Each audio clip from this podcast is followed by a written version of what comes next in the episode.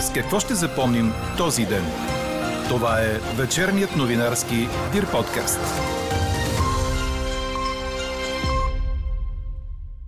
Няма политическа логика и легитимност с втория мандат да се състави редовно правителство, защото продължаваме промяната е партията, която изгуби доверието на избирателите и съответно изборите. Останете с вечерните подкаст новини, за да чуете още от коментара на доктор Борислав Цеков от Института за модерна политика. И още от темите, които ще чуете. След като не стана министър в кабинета Габровски, Миглена Пукчиева призова българските политици. Седнете и говорете, отвън изглеждаме ужасно с постоянните скандали в парламента. Президентът наложи вето на част от промените в изборния кодекс. Гранични полицаи спасиха премръзнали баща и син, вероятно оставени от трафиканти. Говори Дирбеге. Добър вечер, аз съм Елза Тодорова. Чуйте подкаст новините от деня на 14 декември. Над по-голямата част от страната през нощта ще започнат превалявания, като в северо-западна България ще вали дъжд и сняг. При очакваните отрицателни температури са възможни опасни поледици, затова бъдете внимателни. В областите София, Перник, Враца, Видин и Монтана е обявен жълт код. Утре сутрин минималните температури ще са в широки граници от минус 1 до 0 градуса на северозапад до 8-10 градуса по морето и на югоисток, където ще се появи вятър от юг. През деня валежите ще спрат навсякъде още преди обяд. Облачността ще бъде значителна, а дневните температури ще са от 1-2 градуса в крайните северо-западни райони до 14 на югоисток и юг, в София около 5. Такава е прогнозата за утре на синоптика ни Иво Некитов.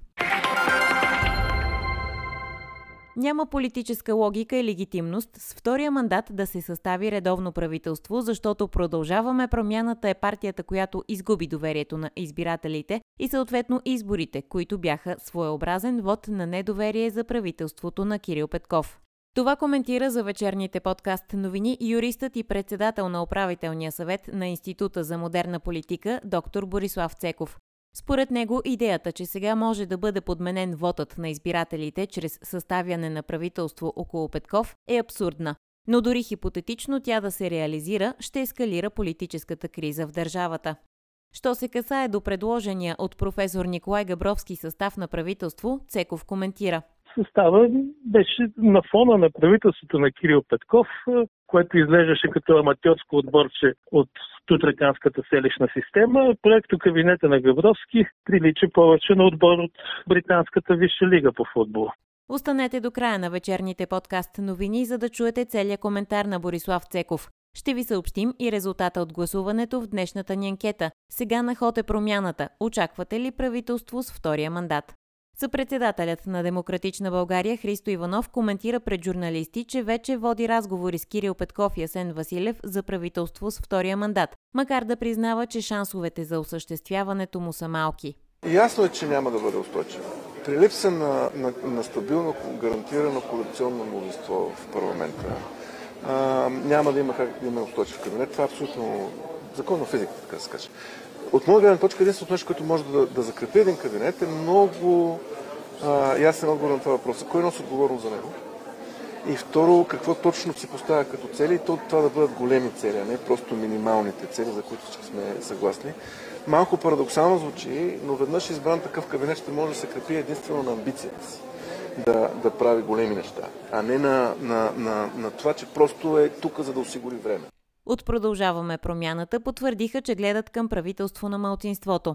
Както знаете, ние водим разговори с Демократична България от известно време. Разговорите ще ги финализираме в следващите един-два дни. Също така, може би си спомняте, че преди около месец казахме, че за да е успешно едно правителство, имайки предвид недоверието в парламента, което и днес се видя, трябва да се приемат законодателни актове, свързани най-вече с законите по ПВО, съдебната реформа трябва да тръгне, трябва да тръгнат също така промени в службите и бюджетът може да се внесе. Имаме този удължителен закон, който до някъде върши работа. Според мен, ако наистина сериозно парламента иска да се отнесе, към втори мандат, трябва най-после тези законодателни актове да влязат в програмата на парламента и в комисиите и в зала, за да видим някаква воля за работа. Ще предложим кабинет на мълцинството, ако има гаранции, че той може да си свърши работата. Оттам нататък всяка от парламентарните представени политически сили ще трябва да прецени дали иска или не иска да подкрепи този кабинет директно или не директно. Лидерът на Възраждане Костадин Костадинов заяви, че няма да подкрепи кабинет на промяната, а лидерът на Български възход Стефан Янев призова да не се бърза с третия мандат, преди да сме видели какво ще се случи преди това. При липса на яснота, кой носи политическата отговорност за бъдещи решения, парламентарната ни група и коалиционния съвет реши, че е по-добре да не подкрепим състава и структурата на правителството. За да дадете подкрепа в бъдеще, какво трябва? Споразумение, под което да се подпишете и искате министерски постове? Не, не сме влезли в политиката да поставяме условия и да искаме постове. Постовете са последният етап на подготовката на потенциална конструкция, която поддържа това правителство, със съответното споразумение, със съответни ясни разписани правила. Кой каква политическа отговорност носи. До разговори за втория мандат изобщо се стигна след като парламентът отхвърли с 113 гласа за и 125 против кандидатурата на неврохирурга професор Николай Габровски за премьер, номиниран от ГЕРБ СДС. Подкрепата дойде от ДПС и Български възход, а очаквано против бяха от БСП и Продължаваме промяната, Демократична България и Възраждане. Изключеният от групата на БСП Явор Божанков също не подкрепи предложения кабинет и така на практика не се стигна до гласуване на структурата и състава на Министерския съвет. В първия си коментар след неуспеха на предложения от Габровски кабинет, той самият заяви, че се връща в операционната и благодари на хората дали му своето доверие. Ще започна с, с един афоризъм. На ринга излязаха доброто и злото. Хората заложиха на злото, злото победи и хората спечелиха. За съжаление, днеска се случи точно това. Имахме за мен лично уникален шанс да продължим по друг начин в българската политика. Това беше една гражданска, бих казал, инициатива, една гражданска смелост, която всички ние проявихме. Всички ние като хора и като професионалисти заложихме имената си в съставяне на един кабинет, който даваше надежда, може би, да тръгнем по един друг, по един нов път. Уви, Партийните интереси са твърде силни, партийните страсти твърде горещи и затова имаме този резултат. Продължаваме напред, да се надяваме, че България ще има късмет, да се надяваме, че по някакъв начин тази тежка политическа криза ще бъде преодоляна и следващата година да не остане в историята като една тъжна и загубена година. Хубави коледни празници, не всички чудеса явно стават покрай коледа. От Брюксел, където участва в среща на високо равнище между Европейския съюз и Асоциацията на страните от Юго-Источна Азия, президентът Румен Радев коментира, че партия ГЕРБ е заложила на амнезията на българските граждани след 12 години управление. Не е сега момента и не хората искат да видят посредници. Те искат да видят ясна политическа отговорност, защото претенцията за власт върви заедно с политическата отговорност за нея. И мисля, че партия ГЕРБ заложиха повече на амнезията на българските граждани след 12 години управление и явно това няма да бъде печелившият ход. Какво не се случи днес? На следващите избори може и да не гласуваме с хартиена бюлетина и с машини в секциите с над 300 избиратели, след като президентът Румен Радев върна за ново обсъждане промените в изборния кодекс. Решението на държавния глава е очаквано след като той беше инициатор за въвеждане на машинното гласуване. Но за да мине ветото му, трябва да бъде подкрепено и в пленарната зала. Пред журналисти в Брюксел Радев изброи мотивите за ветото. Машинното гласуване преодоля един от големите недостатъци на нашия изборен процес. Недействителните бюлетини. Спомогна значително да се намали и контролираният вод. Затова не мога да приема, че с този закон на практика се променя характеристиката на машинното гласуване. То вече не е альтернатива на гласуването с хартияна бюлетина, а на практика е също гласуване с хартияна бюлетина, само че тя не е отпечатана вече от печатницата на Българската народна банка, а от принтера на машината. Не мога да приема, че поставя партиите при различни условия. Тоест, само над 4%, които са преодолели бариерата, имат достъп до машинният код. Този закон допуска и разкриване на тайната на вод. Нека се представим, че в една секция само един от избирателите гласува с машина или с бюлетина. Възможно ли е тази хипотеза? Възможно е. Това означава, че тайната на неговия вод ще бъде разкрита. Не мога също така да допусна, че се стеснява участието на Организацията на българите зад граница в изборния процес с този закон и най-вече, че от нашият правен мир изчезва понятието дистанционно електронно гласуване. Прокуратурата протестира наказанието на Кристиян Николов от 9 години затвор за катастрофата, при която загина журналистът Милен Цветков и делото се прехвърля във Върховния касационен съд. Държавното обвинение даде Николов на съд за причиняване на смърт при катастрофа при евентуален умисъл. Софийският градски съд осъди Кристиян Николов на 9 години затвор, като прие, че катастрофата е поне предпазливост. От държавното обвинение обаче протестираха, като поискаха присъда по по-тежкия текст за евентуален умисъл и размера на наказанието да бъде увеличен на 15 години затвор. Апелативният съд потвърди изцяло присъдата на градските съдии и сега на ход е Върховният касационен съд. Разбити са две международни престъпни групи с участието на българи за контрабандни цигари и за нелегален трафик на мигранти. В същото време у нас гранични полицаи спасиха премръзнали баща и син, дошли от Сирия. С подробностите Мария Иванова. Правоохранителните органи на Испания са разкрили мрежа за производство и разпространение на контрабандни тютюневи изделия, съобщиха испанските медии, според които това е била най-голямата мрежа за подобна дейност в Европа. Арестувани са 16 души, от които трима българи и 7 украинци. Останалите са испански поданици. При мащабна полицейска акция в Сърбия пък са задържани 9 членове на организирана престъпна група за трафик на нелегални мигранти през границата с България. Сръбските власти са установили, че срещу такса от от 300 до 1000 евро на човек, членовете на престъпната група са помагали на мигранти да преминат нелегално държавната граница с България и да се прехвърлят през Сърбия с намерението да бъдат транспортирани до Европейския съюз. По случая се издирва и 34 годишен мъж. По време на обиски са изети 5 автомобила, 13 мобилни телефона, няколко сим карти и немалка сума пари в различна валута. За подозрените са задържани за 48 часа и ще бъдат предадени на сръбската прокуратура прокуратура. А у нас гранични полицаи спасиха премръзнали баща и син мигранти, открити край Драгоман. Става дума за нелегални мигранти, идващи от Сирия, открити на пътя между село Габер и Драгоман. Детето, момче на 9 години, е било босо. Оказана им е първа медицинска помощ и са откарани в Пирогов. Установено е, че с първа и втора степен на измръзване. Граничен полицай лично донесъл дрехи и бутуши от своите деца, които дал на момчето. Предполага се, че бащата и синът синът са били изоставени в района от трафиканти. Двамата ще бъдат настанени в регионалната дирекция на гранична полиция в Драгоман за последваща регистрация. Властите в Русия не разглеждат възможността за обявяване на коледно или новогодишно примирие в Украина, заяви пред журналисти през секретарят на Кремъл Дмитрий Песков. Не са постъпвали никакви подобни предложения от никого, няма такава тема в дневния ред, категоричен е говорителят на Путин. Така Песков отговори на въпрос дали руските власти обсъждат възможност за примирие по празниците и дали са готови да откликнат в случай на такова предложение от Киев. Четете още в Дирбеге! Собственикът на елитния италиански Монца, Силвио Берлускони, отново напомни за себе си с хитова изява. 86-годишният бивш премьер събра целият отбор, в това число и българският национал Валентин Антов, на коледно парти, където взе микрофона и с думите си предизвика бурни аплодисменти. Берлускони не се притесняваше да използва нецензурни думи и да псува, а до него приятелката му единствено сведе за срамено глава, пишат италиански медии.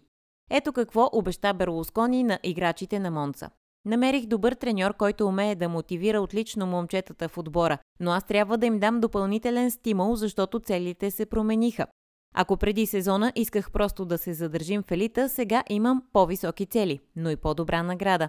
Затова давам тук дума, че ако победим Милан, Ювентус или друг от грандовете, ще изпратя в съблекалнята на отбора автобус пълен с проститутки. Думите му веднага се превърнаха в хит в социалните мрежи, а в коментари под статията мнозина фенове си пожелават и техния работодател да е толкова щедър на коледното парти. Колкото до Монца, тимът е на 9 точки над опасната зона и ще посрещне в добро настроение празниците. А също, както стана ясно от думите на собственика, и с допълнителна мотивация.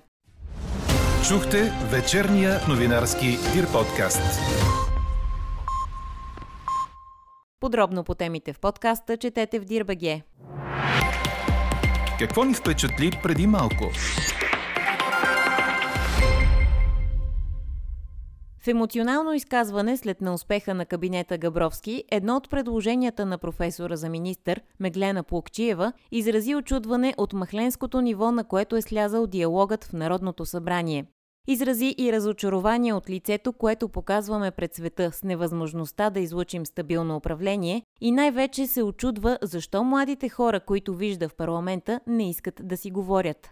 Като посланник в чужбина искам да ви кажа, че изглежда ми ужасно и изглежда ми отвънка много по-ужасно, отколкото когато сте вътре. И този човек събрал отбор от не само експерти. За мен това са хора възрожденци, това са хора ентусиасти, това са хора, ако щете, днешни опълченци, които искаха да помогнат за спасяването на България. 28 години активно в политиката и в дипломацията. Признавам си, че това ми даде основание не само да стоим отстрани, да гледаме и да мърморим, а да всеки с каквото може да се включи и да помогне. Когато може би една част от тези млади политици са ходили на училище и не са учили родинознание, аз вече съм защитавала като заместник министър и за гордост, заедно с министър Дикме и целият екип, успяхме да вземем за България милиарди за българското земеделие. След това имах честа да бъда послани в Германия и, и да допринеса за ратификацията на договора. И не случайно го имам този най-висок орден. След това имах възможността да бъда отново в парламента, защото съм била тук три пъти като депутат и след това да бъда и посланик в Швейцария. Под всяка една дейност има резултат. И ми е много важно да има резултат за България. Аз се гордея с това, че съм била в контакт с, и съм работила и с БСП и болея страшно много за всичко, което се случва в БСП. Работила съм и с НДСВ, и с ГЕРБ, и с ДПС. И аз го смятам това за предимство и желая на тези млади момчета и момичета да се научат, че трябва диалог и трябва да е ясно не само приказки. Трябва реално действие за държавата, реален резултат и към успеха не води асансьор, води стълбата. Това значи усилия.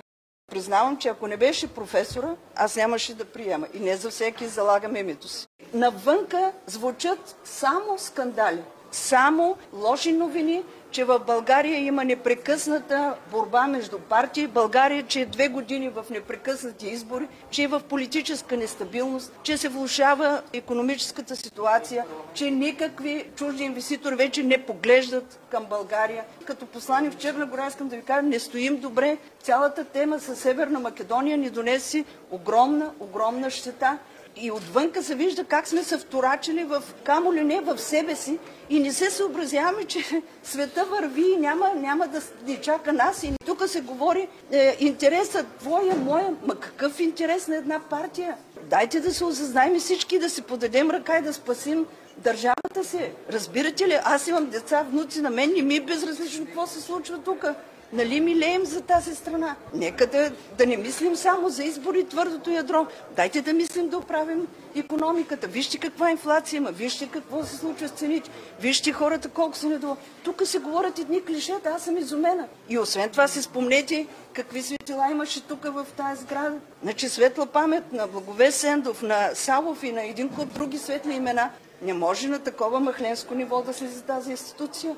Да говорим, да седнем и конкретно, и, и не конкретно с дата, с срок, с отговорност. Като бях вице-премьер на 15 дена, аз правих пресконференция и казах какво сме успяли, кое не сме успяли, но след една година успяхме да върнем парите 500 милиона на държавата. Една държава, една родина, една майка имаме всички. Моля ви се.